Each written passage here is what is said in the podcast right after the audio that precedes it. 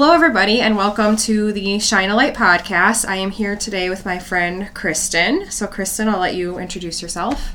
Um, I'm Kristen Rude. Um, I'm a teacher. I have a son named Jack, and uh, we live with my husband, John. And um, I think one of the things that has become most important through this journey, um, I'm here to talk about my kidney transplant and sharing a little bit about not only my story, but just information that can help others maybe going through it, approaching this type of big um, decision, but also people who support it or just want to learn more about what transplant is about Yeah. and sort of the ups and downs of that journey.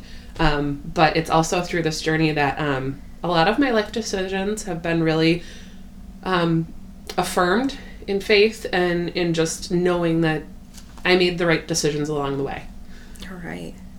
And Kristen and I have known each other a long time.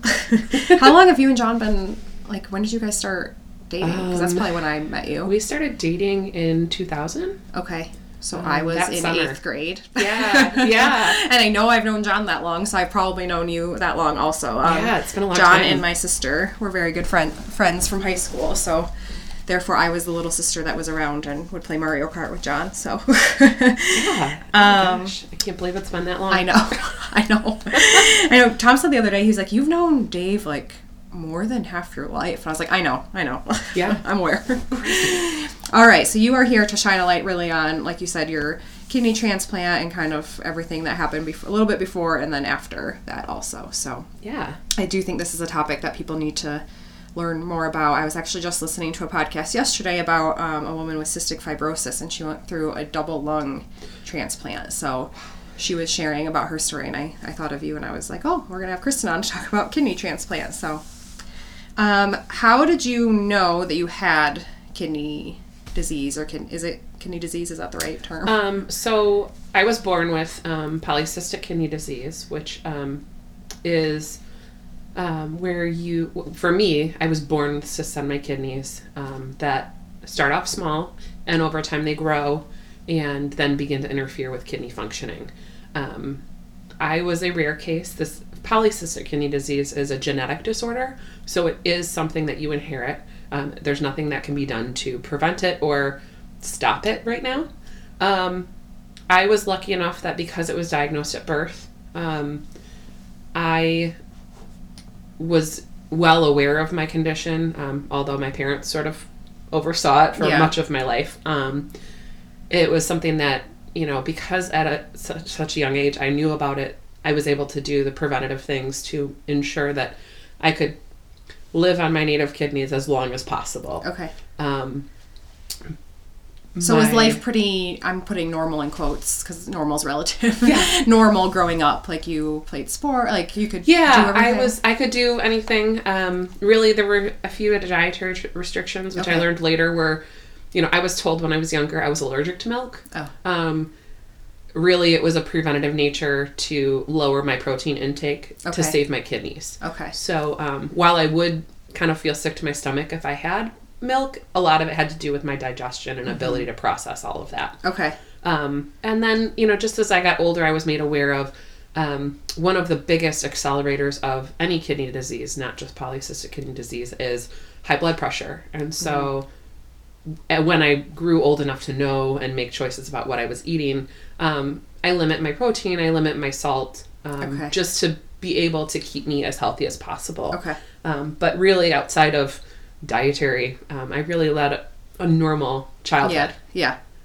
Yeah. Okay. Was there a specific point that it took a turn then, or do you remember a specific?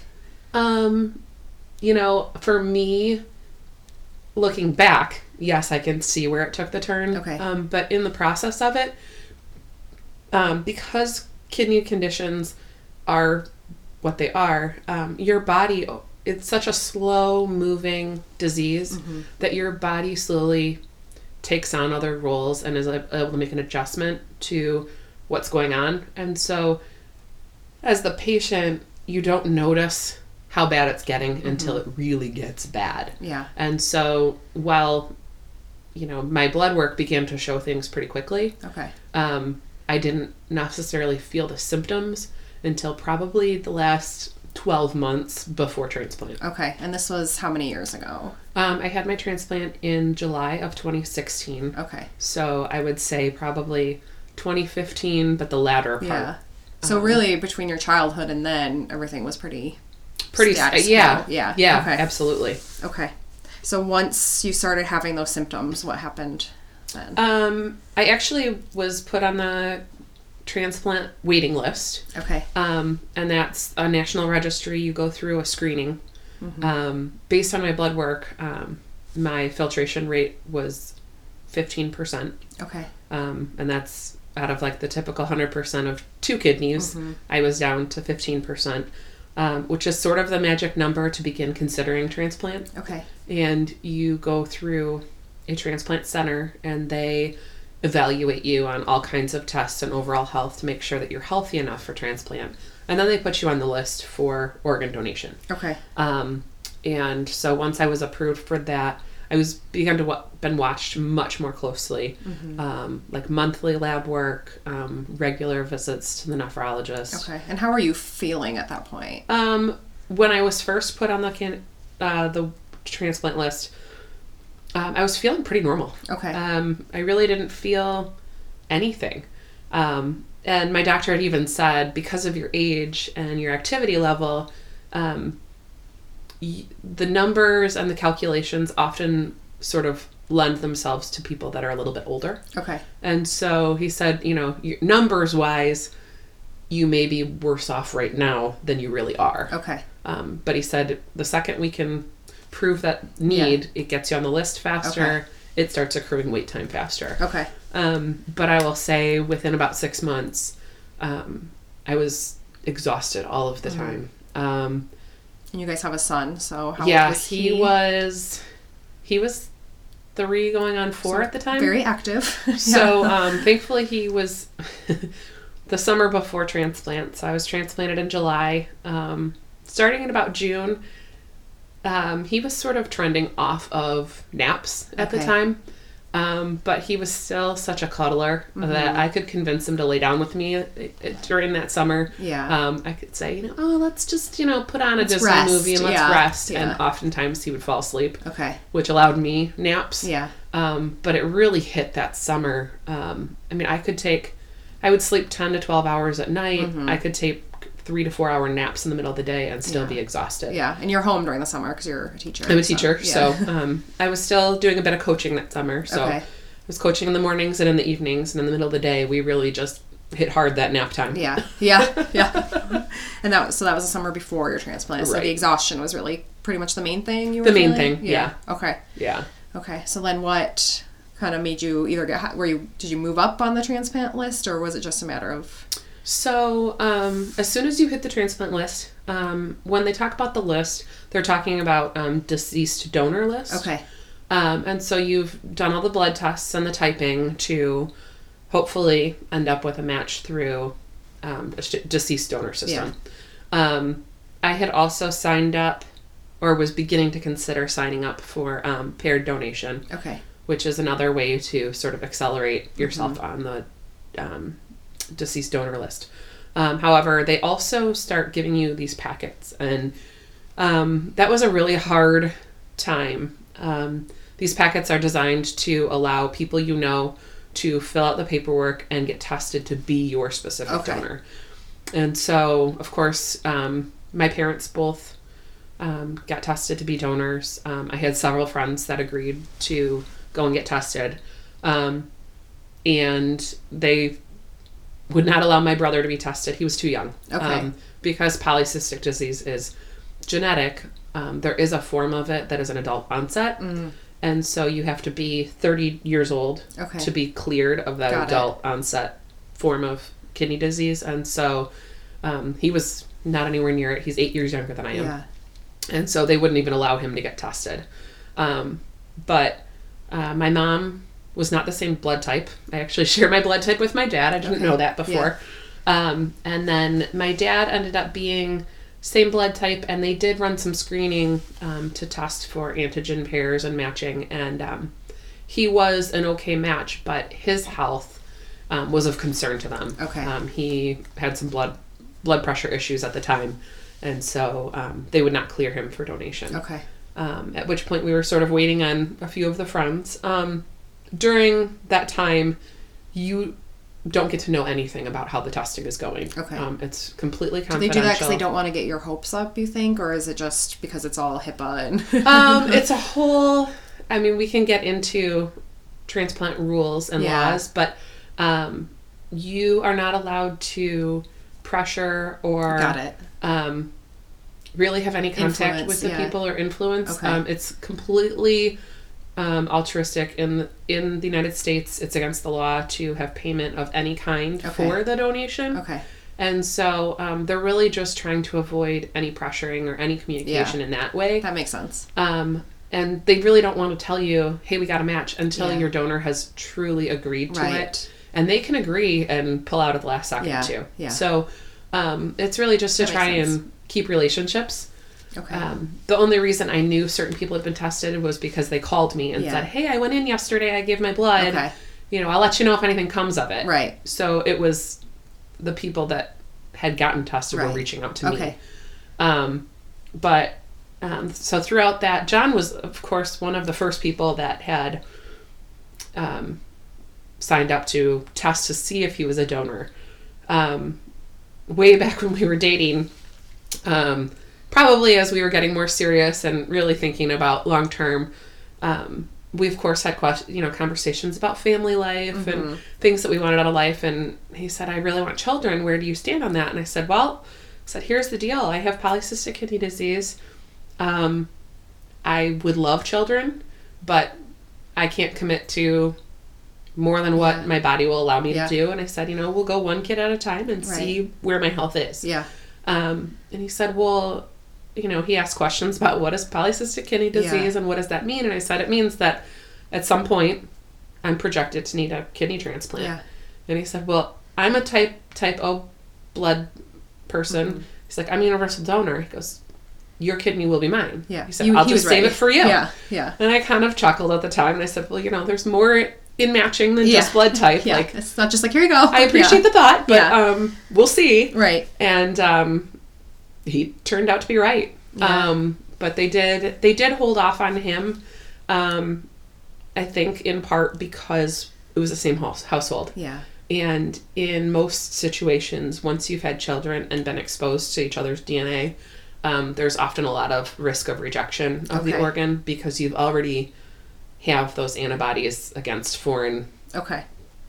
Substances, Yeah. for Yeah. lack of a better Right. word. So it's more of a medical reason than like you're both going to be recovering. And, Right. I mean, that's a huge yeah. piece of it. Right. There is a significant recovery for the donor, but um, it was more they scientifically they weren't they weren't really convinced it was going to be a match. Um, but they did as my things declined and we couldn't find a living donor. Um, they did run his tests and he ended up being a match. Okay. And um, we How did you guys out- feel when you found out he was a match? Like, what was the? Um, I was overwhelmed and grateful and excited, and he similarly, but was like, "It's about time they ran me." Yeah. Like I told you, I was going to be your match. Right. I was going to be your donor. Yeah. Um, why did they wait so long? Yeah. Was really his question. Okay. Um, and then I mean, we found out he was the match in that same week. They called and said we can schedule your surgery next week Wow. or our next available OR date is in three weeks. Okay. And we kind of looked at each other and went, well, given that we have a son, Yeah. we didn't think we could get our support in line within a week. Yeah. And so we took three weeks later and uh, Wow. went running with Even it. that happens. That that's fast. Yeah. Um, my doctor, when he called, he said, you know, he obviously was re- really excited Mm-hmm. and, you know, very hopeful for all of it. Um, but he pretty much said, um, your function and your symptoms are so strong that Okay. if we didn't have this person lined up and on the schedule, um, we were going to sign you up for dialysis. Wow. Um, and so I just barely missed Yeah. having to go through that treatment, which also makes life extremely difficult. Yeah. And you were still pretty much the exhaustion. Was there anything else at that point as as you were getting? Um, I was told I didn't notice it, but um, people around me could tell my coloring was off. Okay. Um, I really I didn't feel good. Yeah. Um, I You're can't also just mentally Exhausted. I can't yeah, I can't pinpoint like why I didn't feel good, but I just Yeah. I had exhaustion and just overall Yeah. not good. Okay. Yeah. so how did you guys prepare for the surgery? Um, you know, it was three weeks. It was a whirlwind. Um, but we we really just kind of sat down with both of our families who were local, and that was really nice. Um, and just kind of set out like this is what we're gonna need. Mm-hmm. Um, we figured out, you know, day of issues. Yeah. You know, in the three days following, we were at the hospital. Yeah. Um, John was released after three days. I was released after four. Okay. Um, who was going to be with Jack? Yeah. Who was were we going to be? Was Jack going to be at other people's ho- homes, or were they, Mhm. was he going to stay home? And Yeah. um, everybody agreed that it would be best for him to stay in our house. Yeah. Um, just for consistency. Yeah. Um, but and what you kind know, of sorry, I'm really curious since you said his name. What kind of conversation did you guys have with Jack? um, you know, was he was four or he was four at the time. Yeah. Um, and he, you know, we had talked about how I was sick. Mm-hmm. Um, and in four year old land, what does Yeah. that mean? Right. Um, we talked about, you know, we would be going in for surgery Okay. and that um, daddy was going to give a kidney to mommy. Yeah. And, you know, that was going to make sure that mom got better and, Uh-huh. you know, got healthier and maybe we wouldn't have to have so many naps. Right. Which, you Yeah. know, in four year old Yeah. land, yes, Yeah. no more nap. Um, and we talked about how he would be able to come see us in the hospital. Mm-hmm. Um, and really, in his four year old brain, that was kind of all he took away from it. I'm Right. sure we gave him more detail because we've always been super open with him about all of the medical stuff going on. Um, but in that in that time frame, what he knew was, in the end, he was going to have two kidneys. Yes. Dad was going to have one, and Yeah. mom would have three. Right. And that was pretty much the basics. okay. Yeah. And that grandma and grandpa would be staying with him. And Yeah, he would see he would see grandma and grandpa. He would see Nana and Papa. His aunts would come over and play. Um, he would still get to go to swimming, yeah. And um, he would get to play with his friends. Okay. And as long as he knew all of that, Yeah. he was kind of okay. Okay. How long did the actual surgery take? Um, do you know? I think John's was three hours, Okay. and I think mine was five. Okay. Um, yeah, the morning of, we we both had to arrive at the same time. Um, I was taken up to the floor of the hospital and given a room, and said, "Go hang out." Yeah. And he was taken into surgery right away. Okay. Um, and then, when his surgery was done, well, not done. Once they had his organ out Yeah. and they were closing him up, they started me with IVs and put me under Yeah. and then I was wheeled into the OR next to him. Mm-hmm. I mean, obviously I was unconscious, so I don't Yeah. know. um, and he still was too. But um, yeah, I mean, I I remember the whole time he was in thinking he has to be okay. Yeah. Um, I mean, one of my biggest concerns was he's doing this amazing thing for me, and what if he's not okay? Yeah. Um, but they the nursing staff was awesome and um, the team of doctors. So when transplants happen, they work in pairs, Mm-hmm. um, and one of the surgeons removes the organ from the patient, with the other one standing by to help. Okay. And then the second surgeon then is the implanter, Main, yeah. and yeah. and the one that was primary for John became secondary for me. Okay. And so they work in pairs. And so my surgeon came out and saw me before they put me under and said, "He's fine. Oh, He's that was doing well. such a relief for you. He's recovered. Yeah. You know, he will recover. Yeah. It's time for you. Let's get you going, and Okay. it'll be fine." Yeah. So, um, and I know when I spoke with John, you know, as soon as he came out and I wasn't out of surgery yet, that was Yeah. his biggest Oh, concern I'm sure. was like, is it okay on her end? Is Kristen doing okay? So, um, And in a typical transplant, you don't know the person, so you wouldn't have that Exactly, same. you don't- like- and and you know, there's there's a lot of, you know, to the other situation where it's a deceased donor. yeah. um, there's a lot of emotional stuff that goes on with that too, Right. knowing that, you know, you're so hopeful for your own life, but Yeah. know that someone had to make a big sacrifice for you to be healthy again. Right. And so there's there's none of no transplant is easy, but I think um, living donation is, I think, emotionally healthier for the patient, but Yeah. um, still no transplant Right. is easy and Right, and you were worried for your husband, and he was worried for you. so, Absolutely, yeah. yeah. Um, so there, and and I know also there's living donation that happens among strangers too. Yeah. Um, so there's there there's a lot that goes on outside of just Yeah. physical health. Right. Um, but we were lucky to uh, to make it through, and um, actually, it's funny because one of the first things that happened is you know we neither one of us was walking Yeah. afterward, but you know, we kind of got word of each other. Um, they purposely put us on opposite ends of our floor Oh. for recovery Mm-hmm. because um, they wanted incentive for us to get out of bed and visit each other. Oh, Okay, that's Um, smart of them. Yeah. So that, you know, they, they wouldn't let us be near each other on the Yeah. floor. Um, but the night that I was recovering from surgery, um, I got a text from Dave Okay. about Kara being born. yeah. Oh, yeah. I And was right that time. Yeah. I uh, it was the same day. Yeah. and uh, she was born in the afternoon and so he had sent out a, a picture and i responded because i was awake at 11 Yeah. o'clock at night Yeah.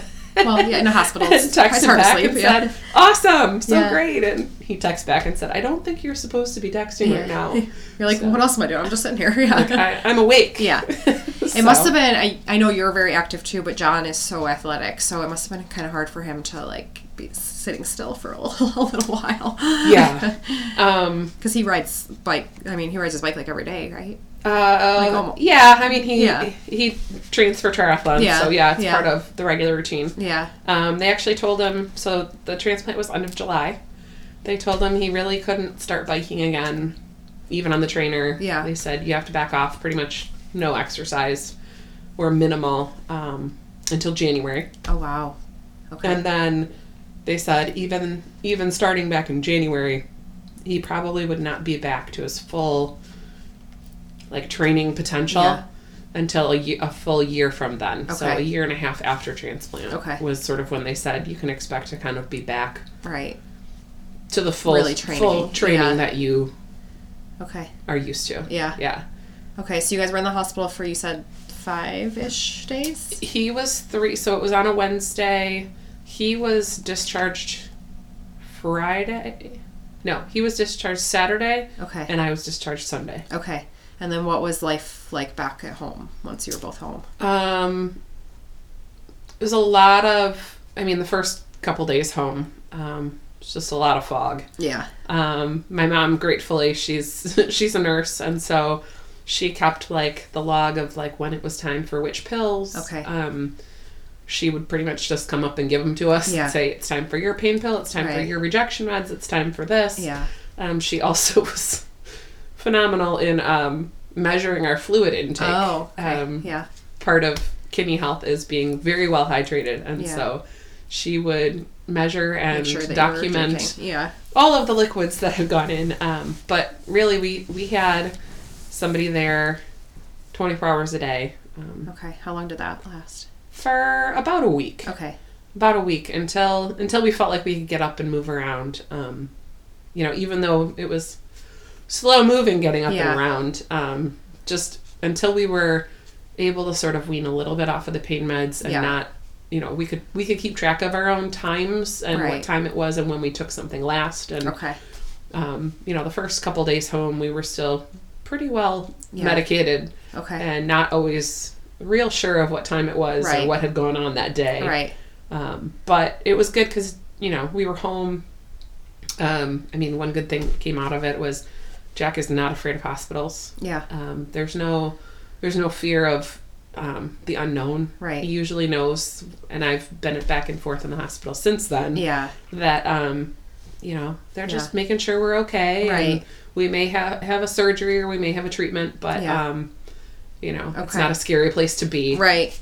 So you had said in the email that um, you want to talk a little bit about like the misconception about life after the transplant, or like just kind of what life is like after that. yeah um i think one of the biggest things i've learned i've i joined a online support group um for kidney transplant well transplant in general um but um the the things I like most about that support group is that there are very strict rules and there's a monitor of it um, concerning not giving medical advice and Yeah. not reaching out for monetary Okay. value. um, no fundraising, no Yeah. anything. And really, it's just a place for you to share your story and your experiences. And um, what I've learned overwhelmingly is that no transplant is normal. Um, every recovery is different. Every person's body is different. Everybody's doctors recommend something different Yeah. based on your own conditions and your own issues. So um, that's been really valuable, but I think the overall experience is very very similar in that you feel at least initially that no one else understands what you're really going through. Yeah. Um, so it's just nice to have that common understanding that we've all been in that spot. Um, but since transplant for me, um, I think the biggest thing is that, you know, you're always told in any medical situation of these are the risks of complications Yeah. and this, you know, and they go through the, you know, the huge list of everything that's ever happened to anyone in the world ever. Right. Um, but understanding that you're most likely going to have one of those Okay. 50 things listed Right. and um and so although the perception is you get this transplant and you're going to be perfect and your health is going to be great and Yeah. things are going to be fine. Life is gonna be so great. Yeah. um and i think you i don't i don't necessarily think it's because you're not told i think it's because you don't really understand Yeah. the whole gravity of the situation but um you know from leading up to and then past i mean you're taking medication around the clock Yeah. um, anti-rejection regimens have a lot of side effects okay. um, a lot of anti-rejection medication regimens um, include some form of steroid Oh, okay. um, and so, as we all have learned, Yeah. due to recent, you know, Yeah. medical information, um, you know, things of any steroid nature, then also affect not only can can affect not only mood but also weight gain, weight loss, appetite, yeah. appetite, all of these things that you may not have had to manage before, Right. And now you have to pay serious attention to Yeah. um, but also that like these complications um, similar to any other chronic disease and kidney disease is chronic um, the disease doesn't end Mm-hmm. um, and while you're you're not at, in this life sentence disease um, you're always going to be dealing with the chronic nature of your Yeah. illness and so um, for me that looked like um, several surgeries afterward Okay. um, my pathway from my bladder to my kidney um, continually and that's where they connect your new kidney to your current system um, it's your ureter and that for whatever reason in my body continues to scar closed Okay. and so um, I had my initial transplant in July. Um, in November, I had a reconstruction surgery um, to try and open that pathway again. Um, and that involved not only a full surgery, but um, placing stents to try and keep things open, um, you know, cutting and re- reattaching in several different places. Um, and that was unsuccessful. So we actually again tried that following June. Okay. Um, so almost a full year post transplant. Yeah. Um, I was undergoing a second surgery to try and get this working, and that again failed. Oh. Um, okay. So um, I now after.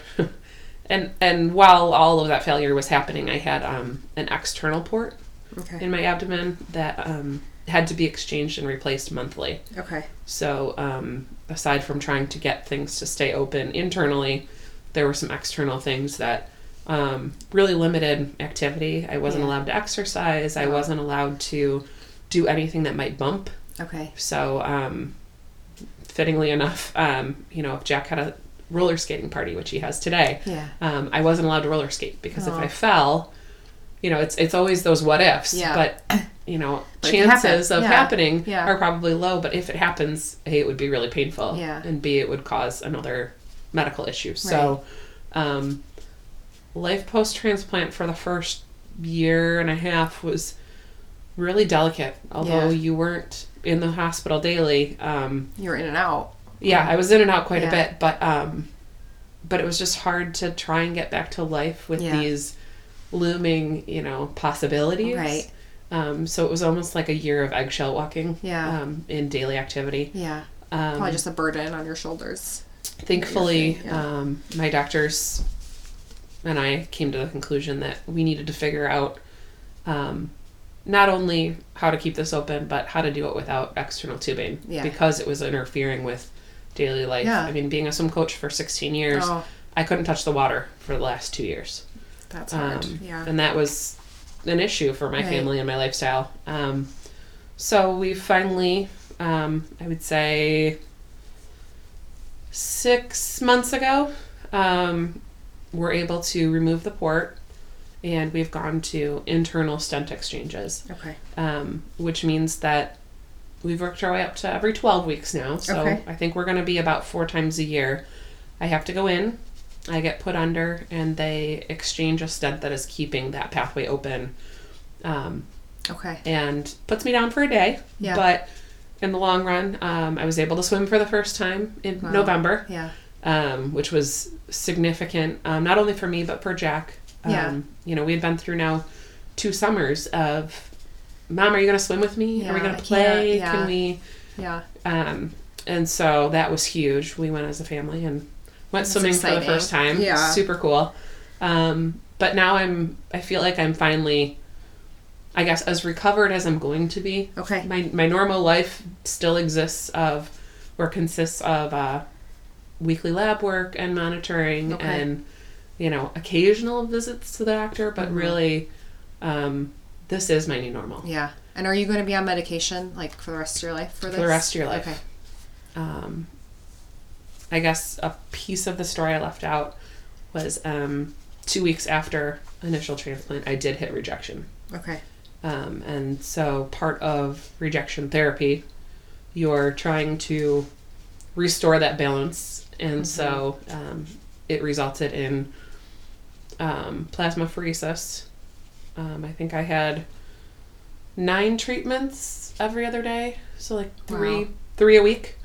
Um, and for people who don't know what that is, they um, put a port in your chest straight into an artery, and they filter out all of the plasma for your from your blood, which carries all of the cells that would fight off um, a foreign Yeah. body, and uh, they put in fresh, Right. and they recycle it until you seem to stop fighting off your new organ. It's basically your body saying no to this organ for whatever reason, right? Yeah. That's basically what re- rejection Yes. means. Okay. Um, and then it's also followed by, so I would do that in the morning, and then in the afternoon, I would have a two hour IV, which is a low dose of chemotherapy. Okay. Okay. And really just trying to keep your body from rejecting the organ and Mm-hmm. accepting it as your own. Yeah. So, Okay. Did any of this shift any family dynamics at all? um, you know, I will say, I don't think it really shifted sort of our immediate family, but I will say that we definitely, as Jack has gotten older, um, he's now seven, um, through just the ins and outs of the complications piece, um, he has learned to be part of the family. Yeah. Um, and I don't mean in terms of like emotionally, but Right. just he often contributes a lot more than I think I would have expected him to Mm-hmm. had not all this happened. Um, you know, I, I will tell him, hey, I'm going in tomorrow for to the doctor. This one, you know, I won't be able to drive in the afternoon. Yeah. Um, the neighbors are going to pick you up and bring you home after Right. school. Okay. And he'll go, oh, okay.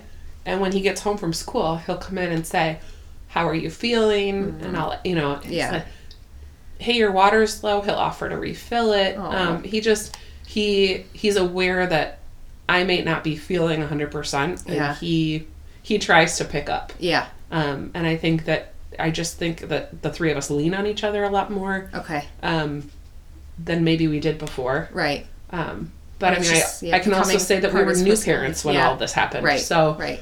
I don't, I don't, I can't say what would have been different. Right. But I can definitely say that um, all three of us are very Okay. Comfortable asking for help from each other. Yeah. He may go into nursing after all of this. I know. he may really like caring for other people. Um, are there any other myths or misconceptions that you wanted to speak to? Um, I think in general, um, you know, I think there's several things that come out of sort of transplant awareness. Um, one of them being um, many people think they have conditions that would exclude them from being a, a donor. Okay. Um, people are hesitant to put it on their license that they are a donor um, because they think they can't. Um, there are, I believe, 10, if not more, ways that you could help save a life um, by being an organ donor upon death. Yeah. Um, and I will say that every doctor has pledged to do whatever they can to save a current life. Yes. So, that's what I heard in the podcast yesterday because they said it's a misconception that um, the doctors won't try to save oh my gosh, people. no. Um, Yeah. Their their number one goal is to ensure the life of, Yeah. of already living. So, um, you know, they're they're they will do everything humanly possible Yes. um, to save someone, and it's only when they really can't do anything um, that they will then turn to the organ donation yeah. consideration. Um, another thing that people often don't understand is that the people who are in need of organs are people who haven't done anything wrong to get to this point. Yeah. Um, people have not miscared for their body. Yeah. People have not abused their body and are, are now asking for a second chance. Right. Um, and that's one thing that you can be assured of based on the transplant list. You have to go through extensive health screening and um, you have to meet with social workers and psychologists and medical professionals and financial Mm-hmm. people um, before you even qualify to be a, a organ recipient Okay. um, and it it all has to do with if you would be a successful recipient and part of that is analyzing do you have the means to care for yourself after transplant mm-hmm. transplant medications and anti-rejection medications are phenomenally expensive I'm sure.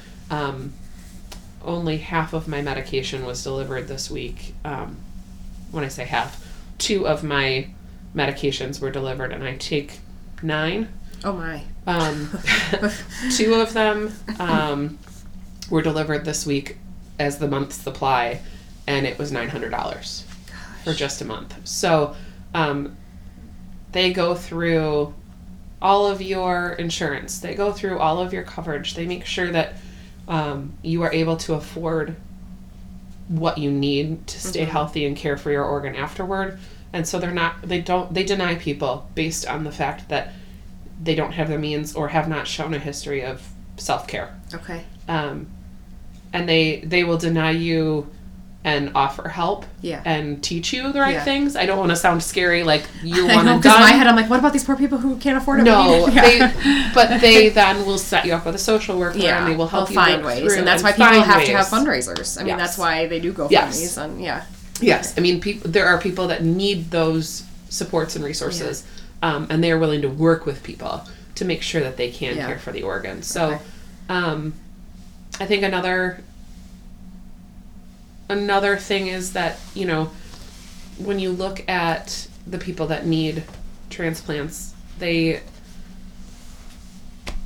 a lot of them have been through a lot, especially with kidney kidney issues. Um, dialysis takes extreme amounts of time and energy, and um, it actually, yes, prolongs, but it also doesn't solve the problem. right, So, um, the fact, and a lot of the research shows that people who have been on dialysis, um, the amount of time that you've been on dialysis actually lowers the six lowers the amount of time that you could be healthy on Okay. a transplant. okay, Um, it takes your body a long time to learn how to use your organ again, even when you're given a brand new one. So, um, people who are on dialysis are not on it because they want to be or Yeah. think it's a replacement for a transplant. Right. It's what they have to do Yeah. until they can receive. right, okay. Those are, I think, those are all really important ones to share. Um, this is a very vague question, but like, where are you now in your health journey? Um, I am, I am at my new normal. Okay, Um, I am finally, it'll be t- three years in July. Um, I am finally at a point where I would say this is my normal. okay, Um, And I guess I forgot to ask this, but John's recovery has been pretty normal. He is- quote quote. yeah, he has not had um, any complications. complications. Okay. Um, it did take the full year and a half, despite his best efforts, Yeah. to uh, get back to a full training. Yeah. And can that happen where that the donor has complications? Um, they, t- I I mean, they can. Yeah. All surgeries I have, mean, I guess have any can, yeah. complications.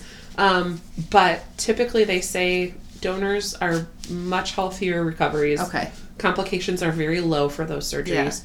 Um, and um, I will say from the patient side, and my doctors are very upfront about it, um, the donor's recovery is slightly more painful Okay. short term. Okay. He was in a lot more pain the first day than I was. Yeah. But they also say that the donor's recovery is much shorter. Yeah. Okay. Um, so it's Yeah. sort of a trade off. yeah, Mine, mine yeah. took a lot longer, even in the initial surgery recovery, right. than his did. Okay. So you're feeling like you're at your new normal. It's been three years. You you just said like, are you back to coaching? Um, I'm back to coaching. Okay. I'm I'm actually returning to some coaching this summer. Okay. Um, I'm back in the pool. Yeah. I'm exercising again. Um, I'm teaching full time. Yeah. I mean, we're back. Yes. and I can finally go out. I mean, I finally am cleared to yeah. do the things that I want to do with Jack. He Right. says, you know, let's go outside and play catch. Yes, I can do that now. Yeah. Um, so Okay. yeah, All right. I ha- my next question. I have. I think I have two different ways I want to ask it. The first is, what would you tell others who are maybe in your position that you were in a few years ago, where like they're kind of waiting and they're on that list? Do you have any words that you Um, would like to say to those people? I would say do the best you can to be patient. Okay. um, throughout this whole journey. Um, I am super type A. I'll be the first to admit it. I like a schedule. I like to know what's coming. And in the last two and a half, three years, I have had none of that. Mm-hmm. And it's been, I think, really good faith wise Yeah. um, for me because I've really, really, really had to let go of the fact that I don't know Yeah. and really had to put a lot of my faith and trust that God had a plan and that Yeah. we were going to get there somehow. And for as many lows as I had, I had several highs in between. Um, and really just trying to wait and have faith that there was going to be a solution Mm-hmm. to whatever problem was currently the one at hand. Yeah. Um, and I, I don't say that because it was easy, No. because Oh, it was no, it's not certainly easy. not easy. Yeah. Um, but I think, But you really didn't have any other choice. I mean, you didn't, Yeah. you had no control. Yeah. You had no choice, and that was hard. yes. Um, but really, you know, doing your best to let go of that Yeah. and try not to worry. Right, right. You know, people tell you, "Oh, don't worry." Yeah. Well, the first thing you're going to do is worry. Right. But Right. Um, Okay. but also understand that you know try to be in the present moment mm-hmm. because there are going to be bumps and almost expecting that there's going to be a bump Yeah. is easier Right. than worrying about what that bump's going to be Yeah. Okay.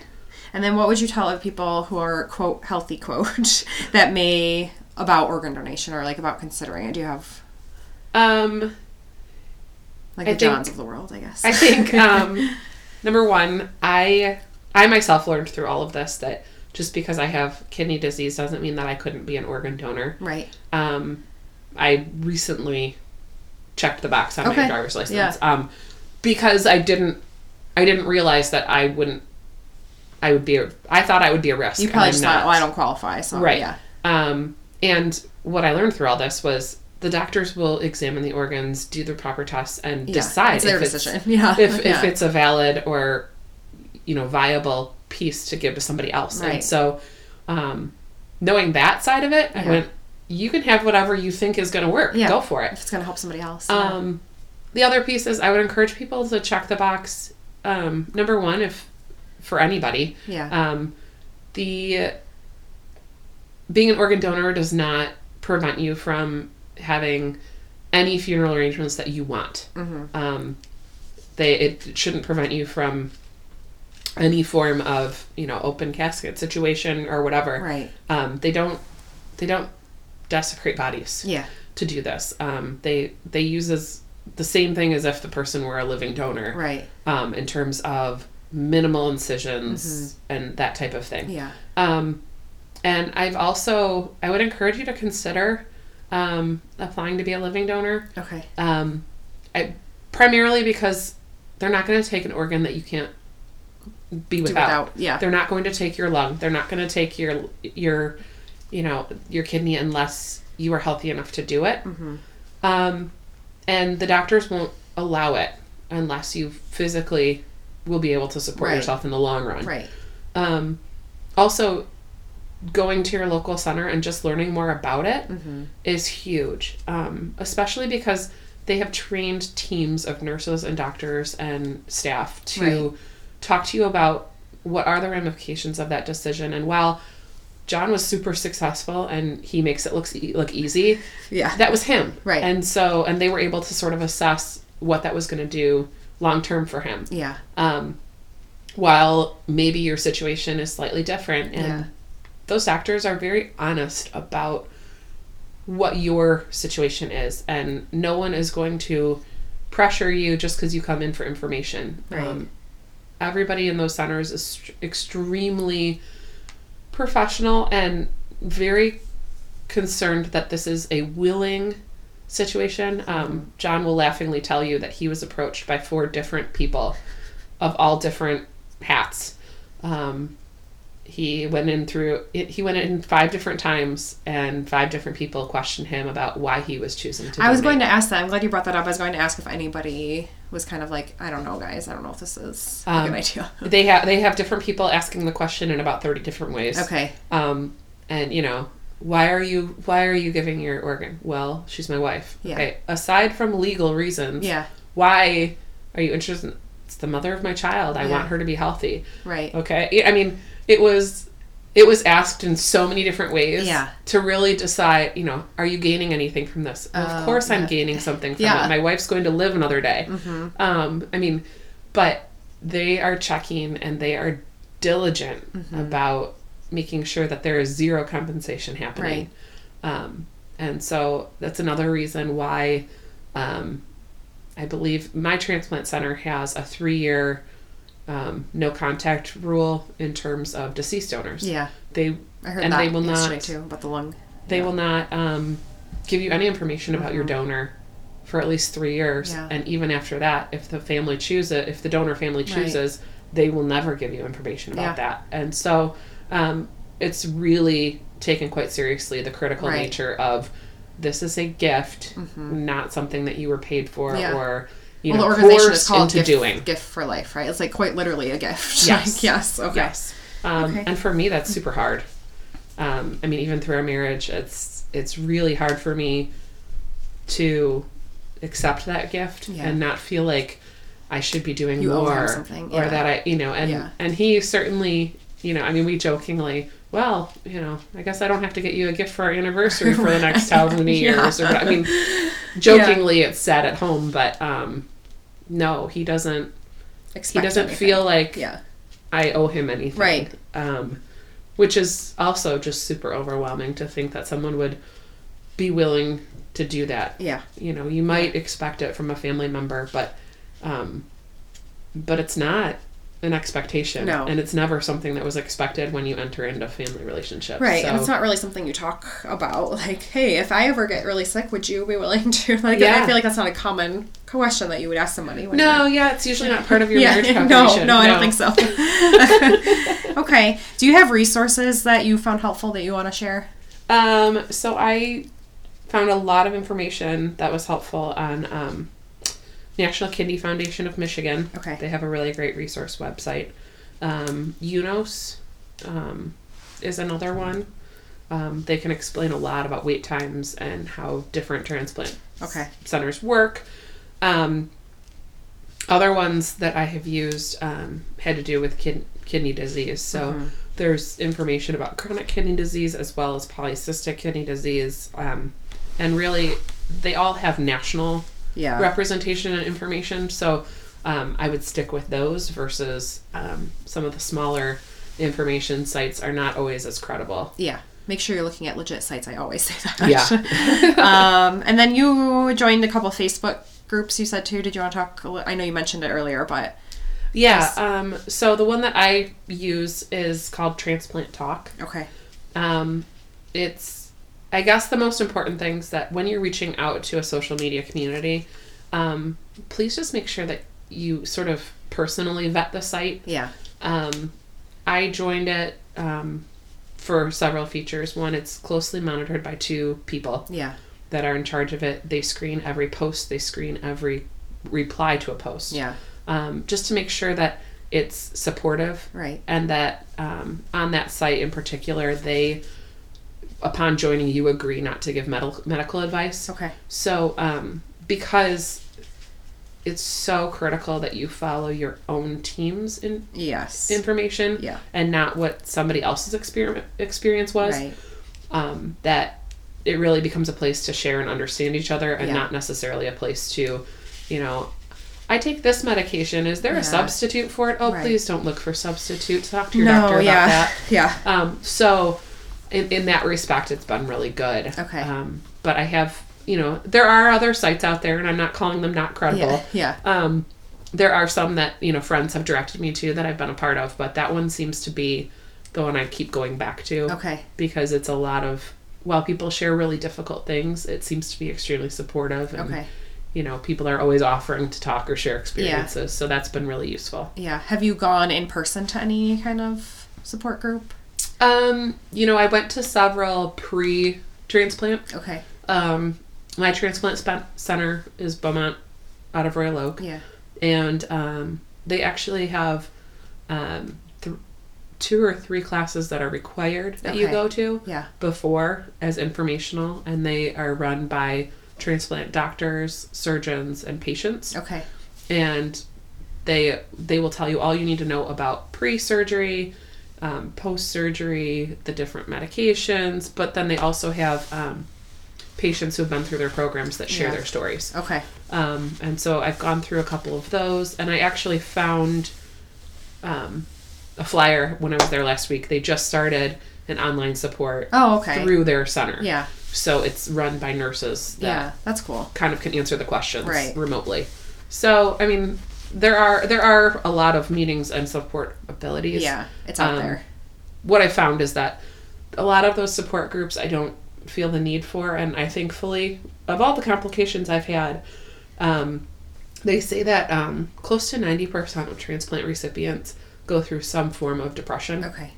Um, and so a lot of those support groups focus around the emotional support necessary to kind of get through life Right. after.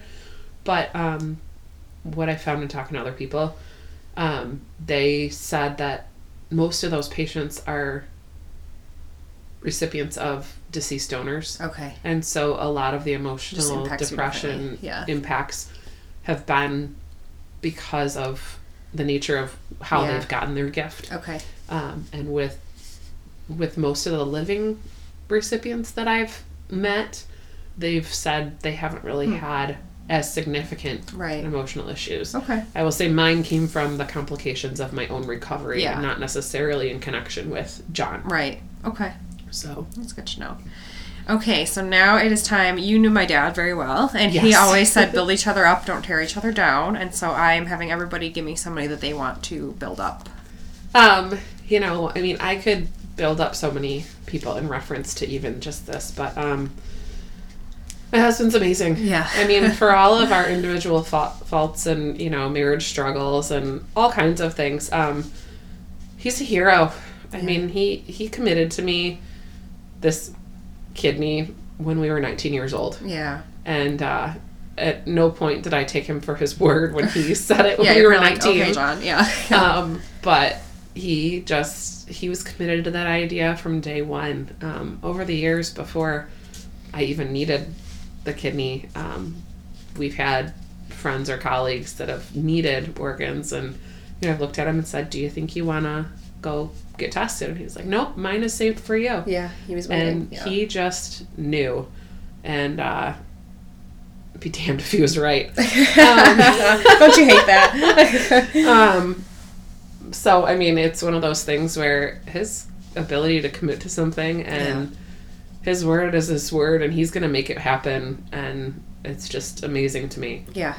Um, you know, I don't think anybody else, as cl- as much as they try, will will fall into that same hero category as he's got. Probably not. Yeah. I think he just topped it. Yeah.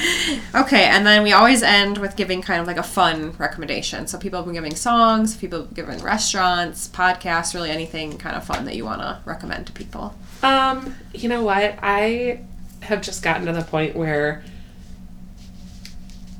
you just gotta live in the present. Yeah. Enjoy what you're doing right now. Yep. Um, you know, I've spent so much time coaching and doing. I, I will tell you, I, I coach because I love it, not Yeah. because it brings anything other than fun and joy to my life. Right. But um, you know, for a long time, I would always be looking at the clock to figure out what's coming next in my day, and Uh-huh. you know, hurrying on to the next. And um, I just through all of this and the not knowing of what's coming next, um, living in the present and dealing with what's right in front of you. Um, but I will say, over these couple couple of years and the highs and the real lows, um, "Fight Song" by Rachel Platten Yeah. has been um, really sort of the build me up. You know, I hit the low, I hit the cry it out, I'll hit the pity party, and then we got to pick up and we got to do something right now and move forward. And uh, when I'm in the need in need of the okay, time to move forward and figure out what's next, um, that one was the usually song. the go-to. Yeah. That's a good one. I like that one a lot. Okay, is there anything else that you didn't say that you wanted to make sure you said or shared? I don't think so. Okay. um, do you have any kind of social media that you wanted to plug? I can't remember what you said. in I uh, I do not. Okay. Um, I have a Facebook page, but Yeah. I keep it pretty private because Right. I I really just use it to keep track of my family. Yeah. I share pictures of my son, and Right. then I follow people like Yeah. Megan's and see what other people nephew and niece and see what they're yeah. doing. Okay. Um, primarily because I'm a teacher. Yeah, I, I really sense. don't have. Yeah, you don't want your students accounts. creeping on your Instagram. yeah, okay.